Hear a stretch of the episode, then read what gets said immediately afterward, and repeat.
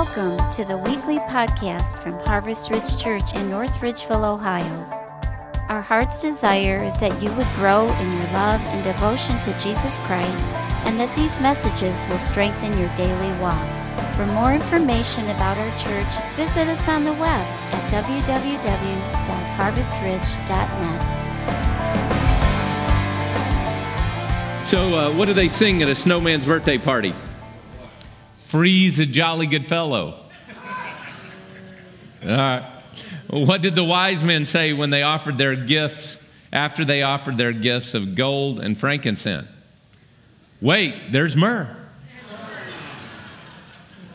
All right. You got a Bible open with me to Luke chapter 2 this morning. We're in Luke 2 this morning. Uh, we're continuing our series that we've been talking about the heroes of the Christmas story, of the people of the Christmas story. And um, I. I, um, I wanted to be very, very clear today with what I want to talk to you about. And what I want to talk to you about is um, seeing the future, moving to the future, not just staying where you are, but moving to the future. And so I ask you a question uh, Have you ever been so distracted that you weren't looking where you were going? Anybody ever been there? I happened to get a video of you. So let's just. Uh,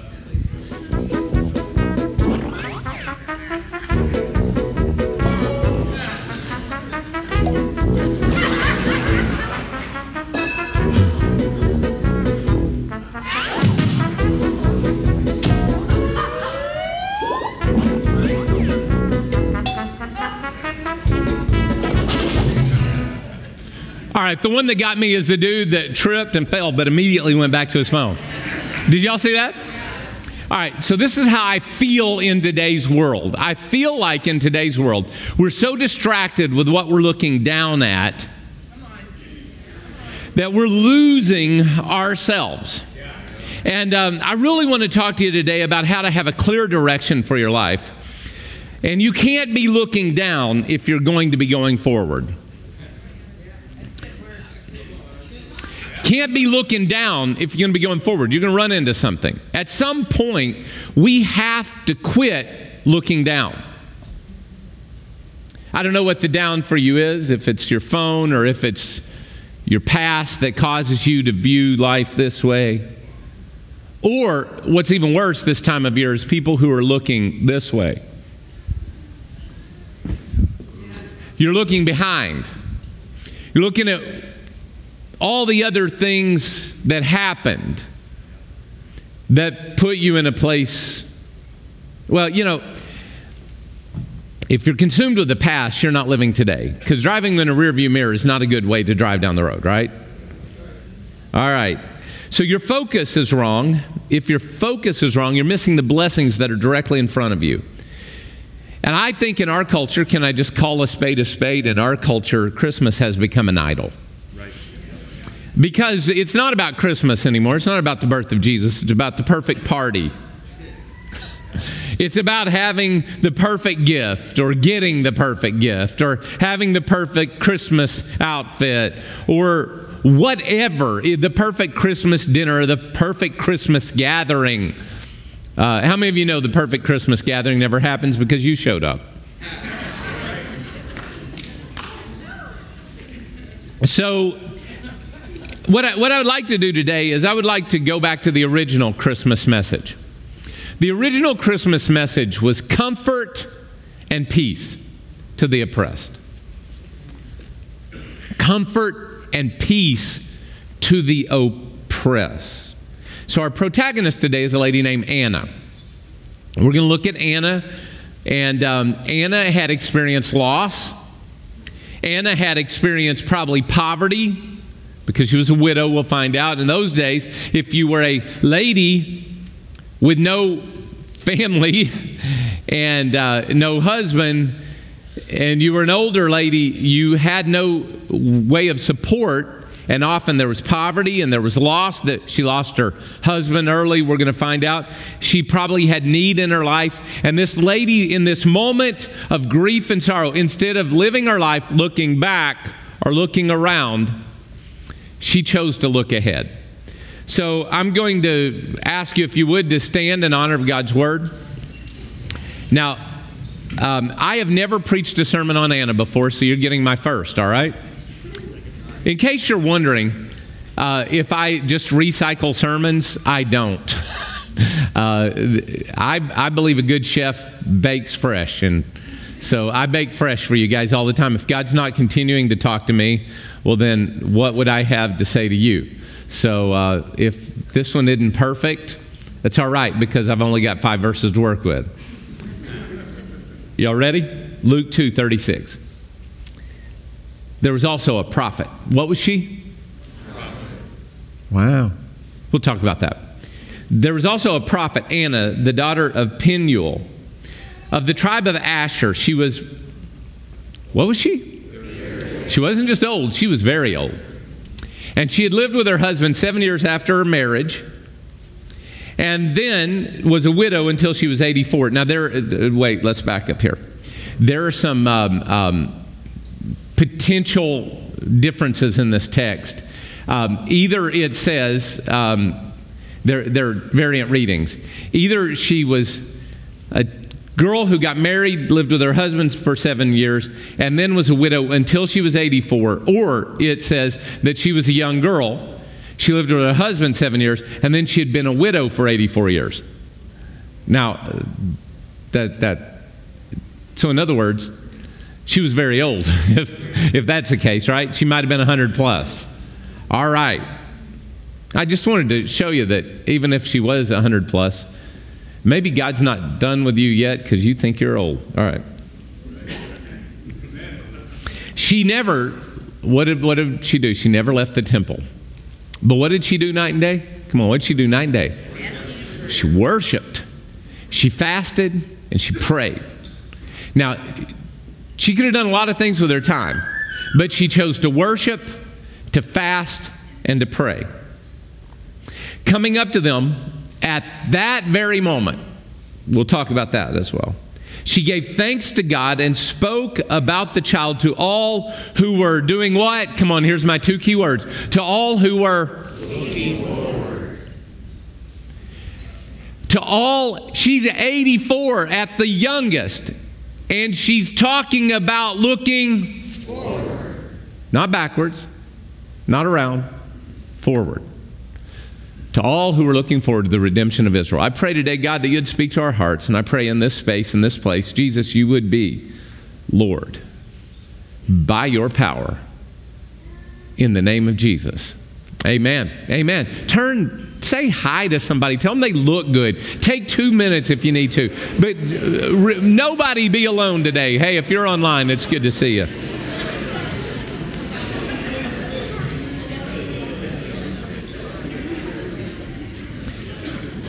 So I want to talk to you about three ways Anna was an example. Try to do this fast today. Uh, Anna was an example, first of all, in devotion to devotion to God. What you probably don't read with unless you do like I did and went to all these commentaries and started doing some reading is there's a lot of intertextuality here. What this means is is that the story we have actually finds its basis and its structure and the way that it's structured together and placed in the story all the way back in the story of another Anna except we call her Hannah because Anna in the Greek is Hannah in the Hebrew. So, what did what, what Luke did in the first couple of chapters of Luke is he literally went back to the Old Testament story of the first prophet, that of Samuel, and he pulled the story and he used it as a structure in which to put the story of Jesus. Now, when I was talking about this with my wife, she says, What is the significance of that? It's a great question. What is the significance of that? And I would say this, okay? I, I wish I could just leave that there and let you go find out for yourself. But most of you wouldn't do that. You'd just let the question go over your head. And eh, so, what's the significance? Is that the new prophet coming to start a new prophetic day is born, and the message and the shape is very similar to the original prophet who started the prophetic move in ministry. There is a intertextuality on purpose because Luke is saying something new is coming, and it's here in Jesus. Now, all right, so her name in Anna's name is a Greek name, Anna. If she were using her Hebrew name, it would be Hannah. And that's 1 Samuel chapter 1 and 2. Uh, by the way, Hannah was a prophetess. Anna is a prophetess. Hannah gave a song. And it, on Christmas Eve, we're going to look at Mary's song that very closely resembles and finds a stratus in Hannah's song. Uh, there's so much there. Uh, I'll, I'll move on. Father's name was Peniel. Peniel is the place. So Anna's dad's name is named after the place where Jacob got the name Israel. Are, are y'all following me here? There's a lot of history going on here. Sometimes we read the New Testament and I, I, heard one guy one time, he read the New Testament and he asked somebody, they gave him a New Testament, he read, Where's the rest of this book? He read the New Testament and said, Where's the rest? Because there's a lot of referencing back because God has been laying a foundation for thousands of years through a people called Israel that is now fulfilled in Jesus Christ. Anna was 84. And I, I was reading something and it just sort of struck me that 84 is 12 sevens. And if you know anything about biblical numerology, and I'm not big into numerology, uh, trust me, I'm not big into numerology. But when you find a seven 12 times, 12 is Seven's the number of perfect and completion, and 12 is the number of all the tribes and all that stuff. So she was 84, which is seven 12s. It is interesting, isn't it? It's sort of like there's some, it's sort of like God had been planning this for a long time. You know, the Bible says very clearly that in the fullness of time, Jesus came, right? You think God knew not only when Jesus would be born, but he knew when Anna would be born? Maybe he knew when Anna would be born, so if she kept looking forward, she'd be at the right place at the right time to have her name in your Bible. Right. An old lady who everybody would look at and thought she was done. But she was doing what? She was looking all right. She devoted her entire life to serving God and his people. So she spent all of her time fasting and praying, worshiping in the temple. We'll talk about her devotion and her practice in a second, but I want to show you. Uh, um, this is a cultural thing as well. 1 Timothy chapter 5 verse 5. Uh, Paul the Jewish writer is writing about something that was a Jewish pattern and he's saying to the churches that he's established, he said, "A widow who's really in need and left all alone puts her hope in God, continues night and day to pray and to ask God for help." Does that sound just like Anna? Hmm. All right. So there's a lot of inner when you read the Bible, and you pull one verse out of context. I, I, read a meme yesterday said, I can do all things by pulling one verse out of context. it's meant, the Bible's meant to be read as a whole. And part of our problem with this, y'all ready? Can I talk to those of you that are that are struggling with God or the Bible and that kind of stuff for just a second because I've been through it? If you pull a few verses out of context and you don't take the whole thing as a big picture, you will never, ever understand the purpose of God or the Bible. You got to view it all together, not apart and apart and apart. And our problem is we're devotional people rather than Christians. You know what devotional people are? People that read one verse for the day and think that's good enough. But one verse out of context is only going to goof you up. All right. So Anna is an example of complete devotion to God. She did a few things. She practiced spiritual disciplines. So, can I talk to you about some spiritual disciplines she practiced? First of all, she was faithful to the house of God. Luke 2:37. She never left the temple. So she was faithful to God's house. Um, I know we live in a culture in a world and I know it's first service, but can I preach to the choir for a second? Would y'all let me just preach to the choir? Everybody go, whoo! No, I'm just, all right, you're the choir. Listen, listen to me. We live in a culture now that they tell me this is what church people, you know, the, the people that work with churches and do all the uh, consulting and stuff, they say that the average person now comes to church one time a month. And I just want to tell you that if you're in the house of God, which is this gathering of people, not this building, but this gathering of people, if you're only there once a month, you're going to constantly be struggling in your faith.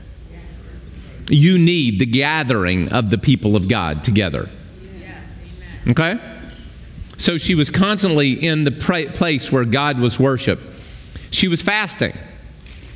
Now, we're going to talk about this real soon because in January we're going to do 21 days of fasting. Yay. Oh boy. 20, You mean I'm supposed to do without food 21 days? Well, yeah. If not complete absolute fast, take some time. Uh, take a meal a day. Do give up anything that you like to eat and only like vegetables and drink water. I don't know. That's called a Daniel fast. But we're going to have 21 days of prayer and fasting. And we're going to have a sign up real soon. It's going to be online. We've got a daily video. We're in a journey of discovering who Jesus is. And for 21 days, I want you to find out who Jesus is. And we're going to be on this journey of discovery. encourage you to be a part of it. So put your calendars, put it on your calendars. From the 7th through the 28th, we're going to have 21 days of prayer and fasting. Great way to start your year. All right? Fasting. Um, prayer. Okay. All right, I'm supposed to talk about prayer a little later, later in my message. Can I just talk about prayer now for a second? You'll be all right with this. Prayer we we really really struggle with what prayer is because a lot of us think prayer is because there's so many urges in the bible to ask and you will receive seek and you will find knock and the door will be open to you which is progressively you know you ask first you seek is a little more aggressive knocking is even more aggressive we're to get more aggressive in our prayers some of you think we're supposed to get less aggressive, but you need to get more aggressive in your prayers. But a lot of us think prayer is just simply a laundry list of something, or it's a rote saying of this or that or the other. Do you know what prayer really is all about at its core? Prayer at its core is like talking to somebody you love. Now, I don't talk to my wife um, just so I can get things from her. I talk to her because she is my companion and my friend, and I actually, y'all ready for this? I like her all right? And I want to be with her because I like her. So we talk together because we like each other. Prayer is that kind of communication. And if all your prayers are, are you giving God a laundry list? Well, then you're not actually praying. You're more like being a pedantic little child demanding or sitting on Santa's, uh, uh, Santa's lap at the mall and saying, I want, I want, I want, I want. And what God would like from you is sometime to say, Hey, God, what do you want? Just think about what prayer would be if you were in discussion with the most powerful person in the entire universe and he wants to talk to you. Would you just talk to him? And a lot of you think you got to bow down on your knees and repeat the same prayer the same way. Listen, listen, listen. Me and this is what I say sometimes to my staff. Me and dad got to go have a talk about family business. Take a walk and talk to God. Enoch walked with God and he was not, for God took him, right? He walked with God. Adam and Eve walked with God in the garden. Walk. Spend some time. Just, I don't, I don't care what you do. What I would like you to do is talk to God, quit trying to talk Him into everything, and let Him talk you into a few things in your prayer. And then worship and thanksgiving. What is that? Well, she gave thanks to God. She was a worshiper. She was a scribe at worship by definition, is ascribe, ascribing worth to someone. Worship, worthship. You're ascribing worth. So when you're worshiping God, what you're doing is you're telling Him why He is worthy of your praise. So maybe you want to start your times of prayer with a short time where you simply acknowledge who you're talking to. You acknowledge Him by saying, God, you're mighty. You're powerful. You're awesome. You're loving. You're kind. You're big. I'm little. Oh, sorry. What was that? What? Veggie Tales, yes. We have a generation growing up that does not know the power of Veggie Tales, and my heart breaks. All right, so um, she also gave thanks. What is Thanksgiving? Thanksgiving is simply telling God what you're thankful for. I was listening last night to it raining. Did anybody wake up in the middle of the night and hear it raining? And you know what I thought? Thank you, God, I do not live in a tent. Right? Thank you, God, my roof works. It's cold out there, I'm warm in here, and I'm dry, and I like that. When was the last time you woke up in the middle of the night and just started thanking God for something? Last night. Yeah. I thank God every night for indoor plumbing. Hallelujah. All right. I'm old, it's every night now. ah, twice. twice. Wow. All right.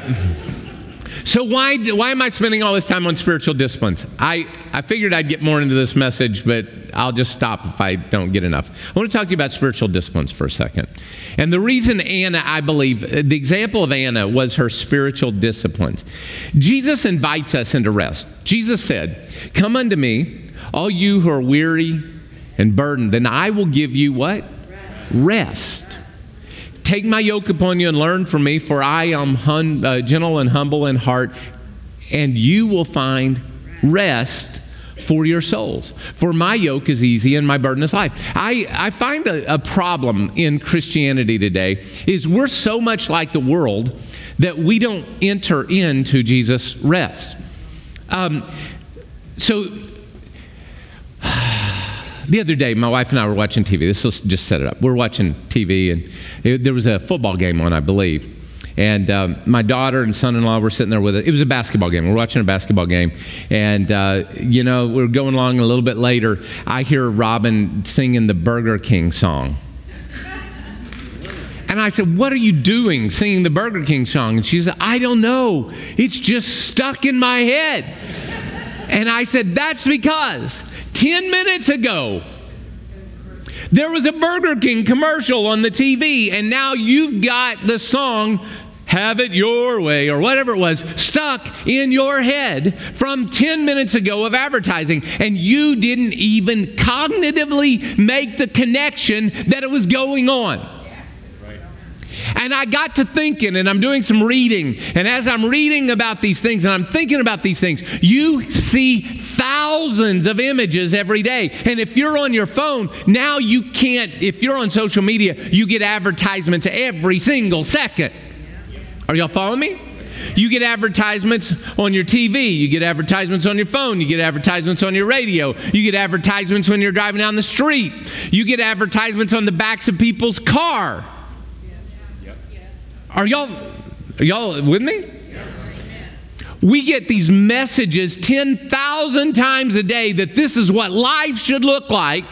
And what happens is we get pressed and pressed and pressed and pressed and pressed and pressed by the culture. This is what we should look like, and we never find the rest of God for our souls. And the reason we never find the rest of God for our souls is we never do the very first three words. And what we do is we live our lives coming to the radio and the television and whoever our podcaster is or whatever it is that we're doing, we live our lives going there and we wonder why we have no rest in our souls. The reason is is that we're looking the wrong places for rest. Jesus said, "Come unto me, all you who are weary and burdened, and I will give you rest. So, what was Anna doing? How did Anna stay emotionally healthy enough that at 84 years of age, she was not moaning about her life and her loss and those kind of things, but instead she was looking forward? How did she do this? Because she kept coming to God. That's what spiritual dis- disciplines are for. We spend all right, so anybody ever have a computer that like you ask it to do too much too fast and they get the spinny wheel? Anybody ever have that? All right. Can you please, please allow yourself to have a spinny wheel inside? You never slow down to allow the spinny wheel of God's presence to help you process all the things you're throwing into your mind and your heart. The only way you can do that, y'all ready for this? Y'all ready? I wake up in the morning and the emails are coming at me. And of course, Facebook has to be checked to see who pinged me because Messenger, I got people that only talk to me on Messenger. Please use my email. I hate Messenger. Amen. And if you text me, I will respond because I care. If you text me, it better be more important than an email. And if you call me, I will answer because it's very important. Are, are y'all getting where I'm going here? It better be important if you call me. You can text me, it's important. You email me, that's something we got to deal with, and I will deal with it next week when I'm sitting at my computer. Do you have do you have stuff like that in your life? Or you just answer everything all the time, or you ignore it all, and then you wonder why people are frustrated with you because you ignore them. You leave them on read for three days. Do you know do you know why you're doing this? It's very, very clear. I didn't, I didn't mean, yeah, I did. This is my note. I did. I want to talk to you about emotional health. I'll tell you why. I'll tell you why you don't have rest for your soul and why anxiety grows is because everything is just as important as everything else. And you need to set some priority levels of where your importance lies. And when I wake up in the morning, God's Word is the most important thing in my life. That's first, before all the other stuff. Because I don't know about you, but I get this it's got to be done. Does anybody else get that? If you do, say amen. So I know I'm not. All right. I got to do this, I got to do that. And the first thing I want to do, you ready? What first thing I want to do is I want to go to God like Anna and spend some time in worship and prayer and thanksgiving. And I want to spend time in the scriptures that turn my heart and my mind toward Christ. So, spiritual disciplines require you to disconnect from the world and connect to God. They require you to disconnect from the world and connect to God. It's power supply. Anybody have a, a phone or something? And you want to charge like your phone, you're on a trip, you want to charge your phone and your iPad at the same time? You can't like plug them both at the same time. You got to disconnect and connect disconnect and connect. You can't charge them both at the same time. You can't charge your soul and your to do list at the same time. Hebrews chapter nine, 4, verse 9. There remains then a Sabbath rest for the people of God. God has a rest for you. For anyone who enters the rest also rests from their works, just as God did from his. Let us then this is not passive. You have to be aggressive. Let us then make every effort to enter that rest. Maybe this is just me. This time of year, I am spazzed to the hilt because we did two parties this past week. We're doing all the blah, blah, blah, and blah, blah, blah and the part, Christmas thing before. Anybody else get spazzed this time of year? All right, I get spazzed. I'm like, I get frustrated. I got to come up with sermons out of one chapter there's basically three chapters in the entire Bible, 169 verses, for which all Christmas sermons must come.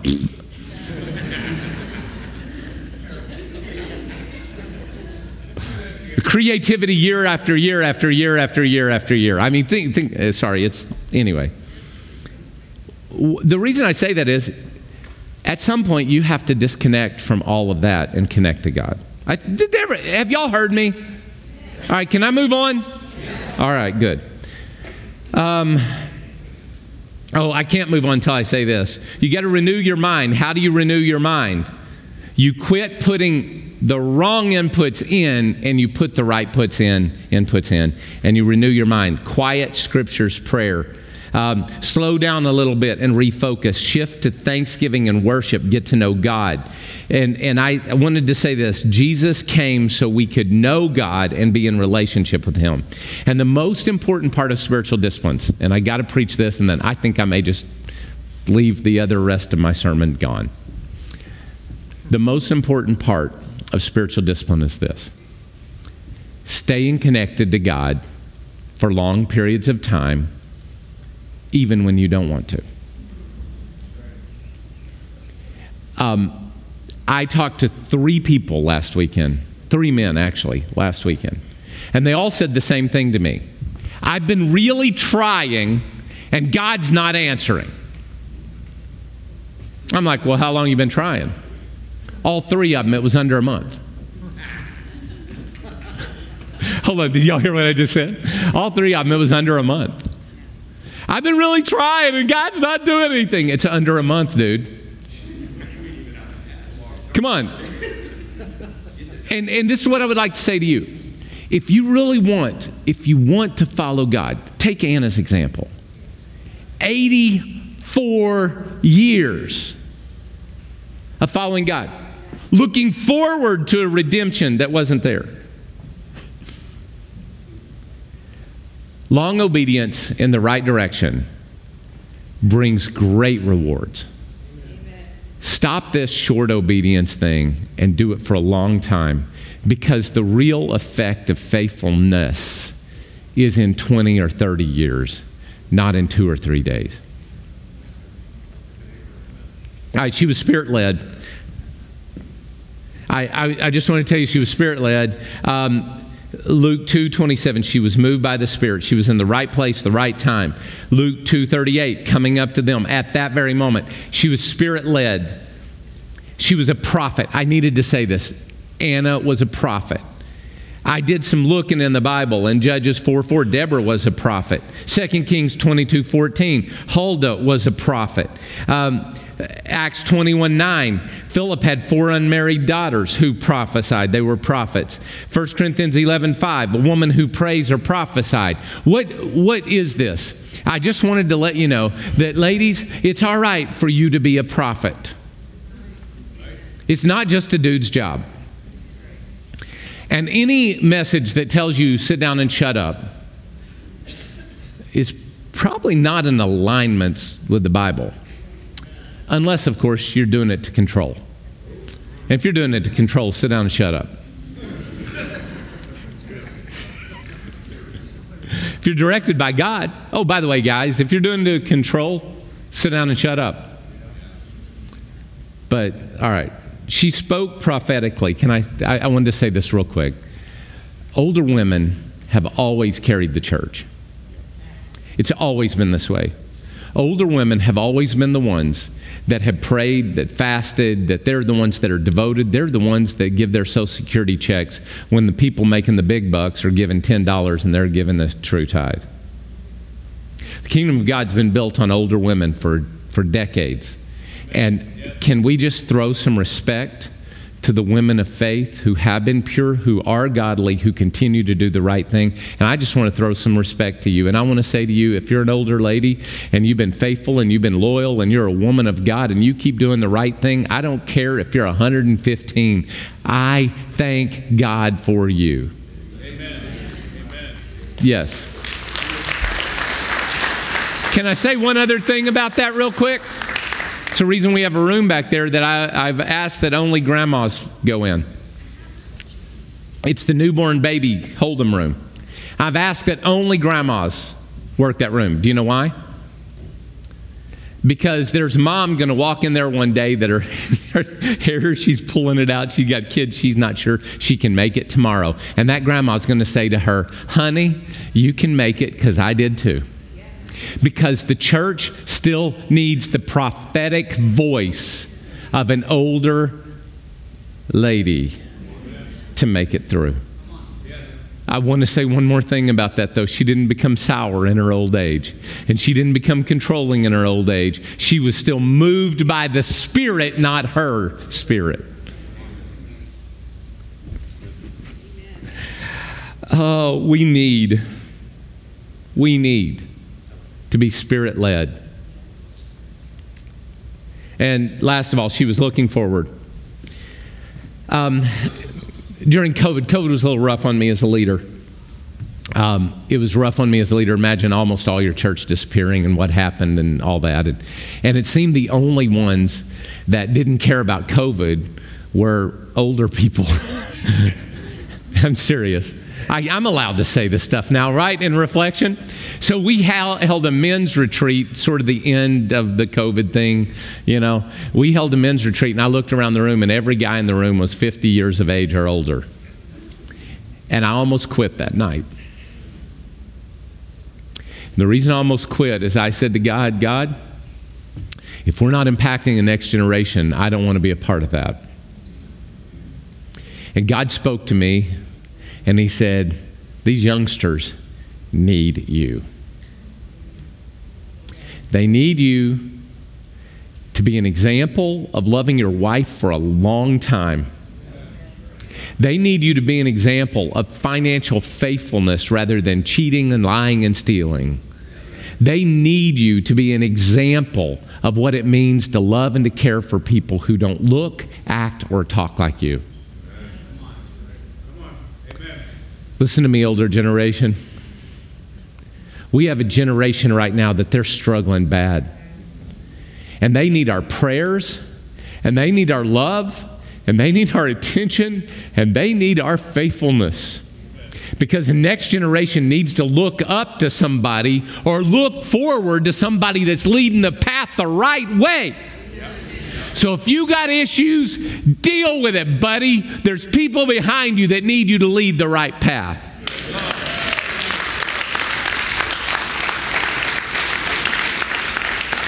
All right. I'm going to end. So the band's going to come up. And I have no idea about this altar time today.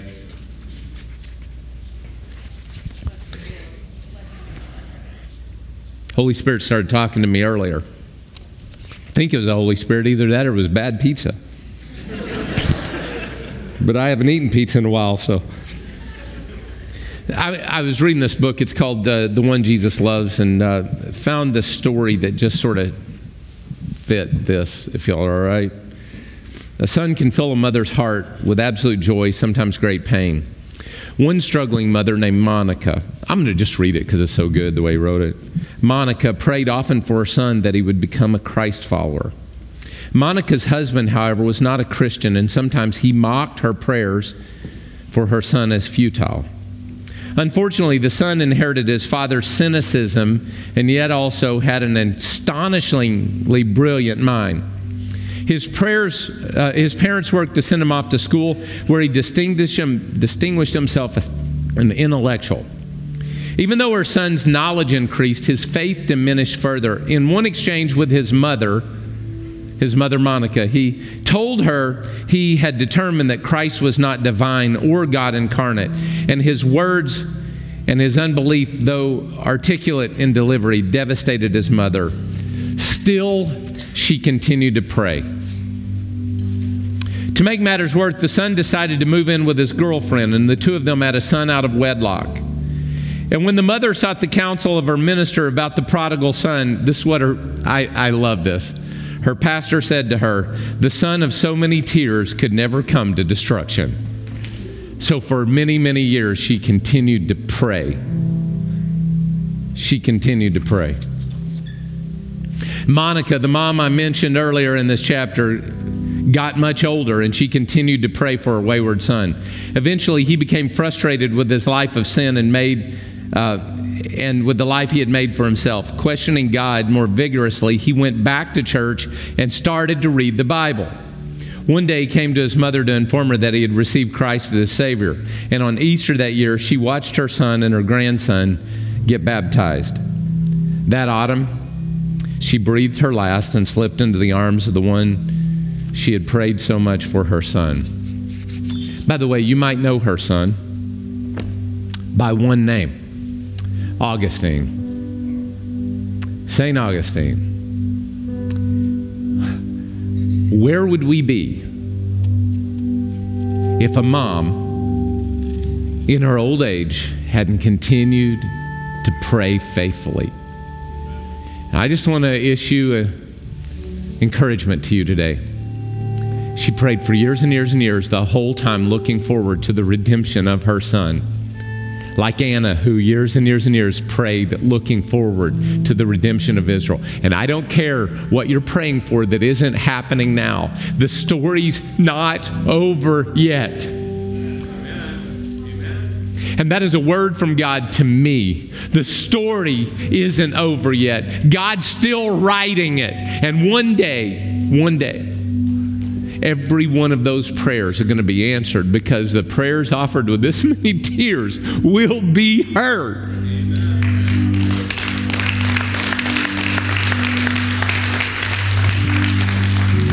All right.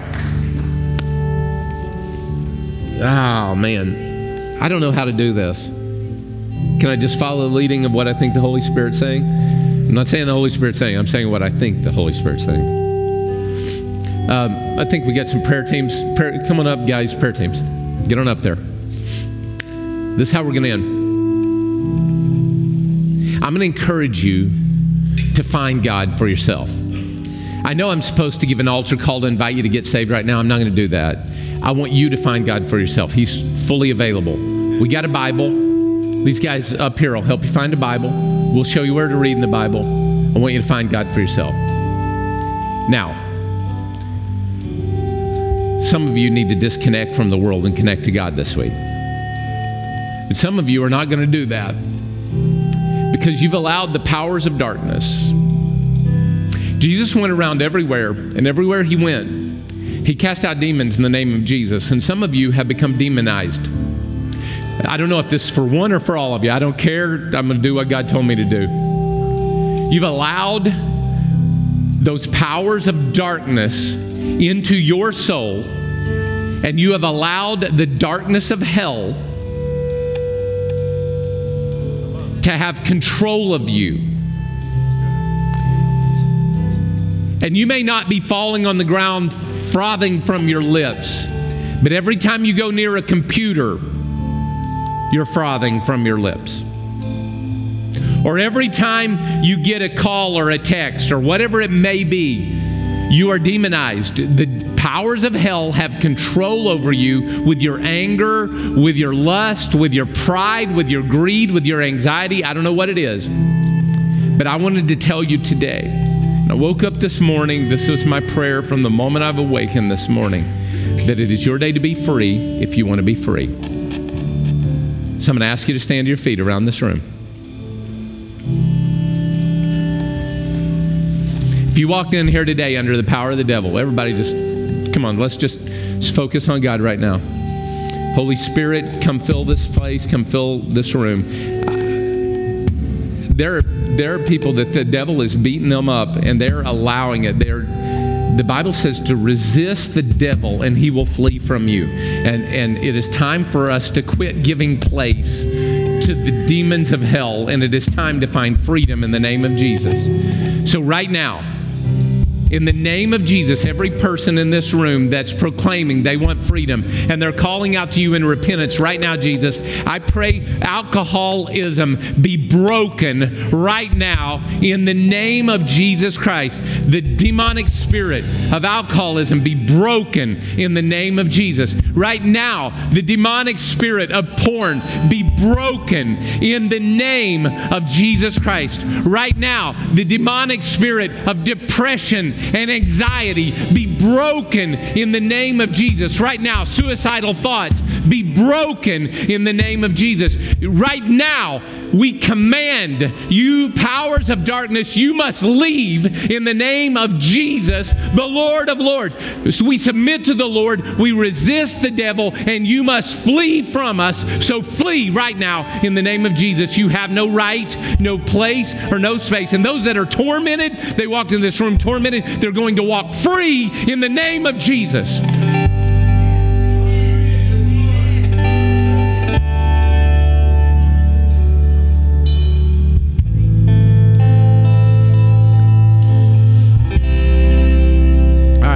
This way. Um, if you want somebody to pray with you, the prayer team is going to be here. The band's going to play like this for a little bit. And um, yeah, if you need to go, go. But you want to stay, these altars are open. You got people to pray with you, all right? God bless you. Lord, bless you and keep you and cause his face to shine upon you and grant you peace in the name of Jesus. Amen. God bless you guys.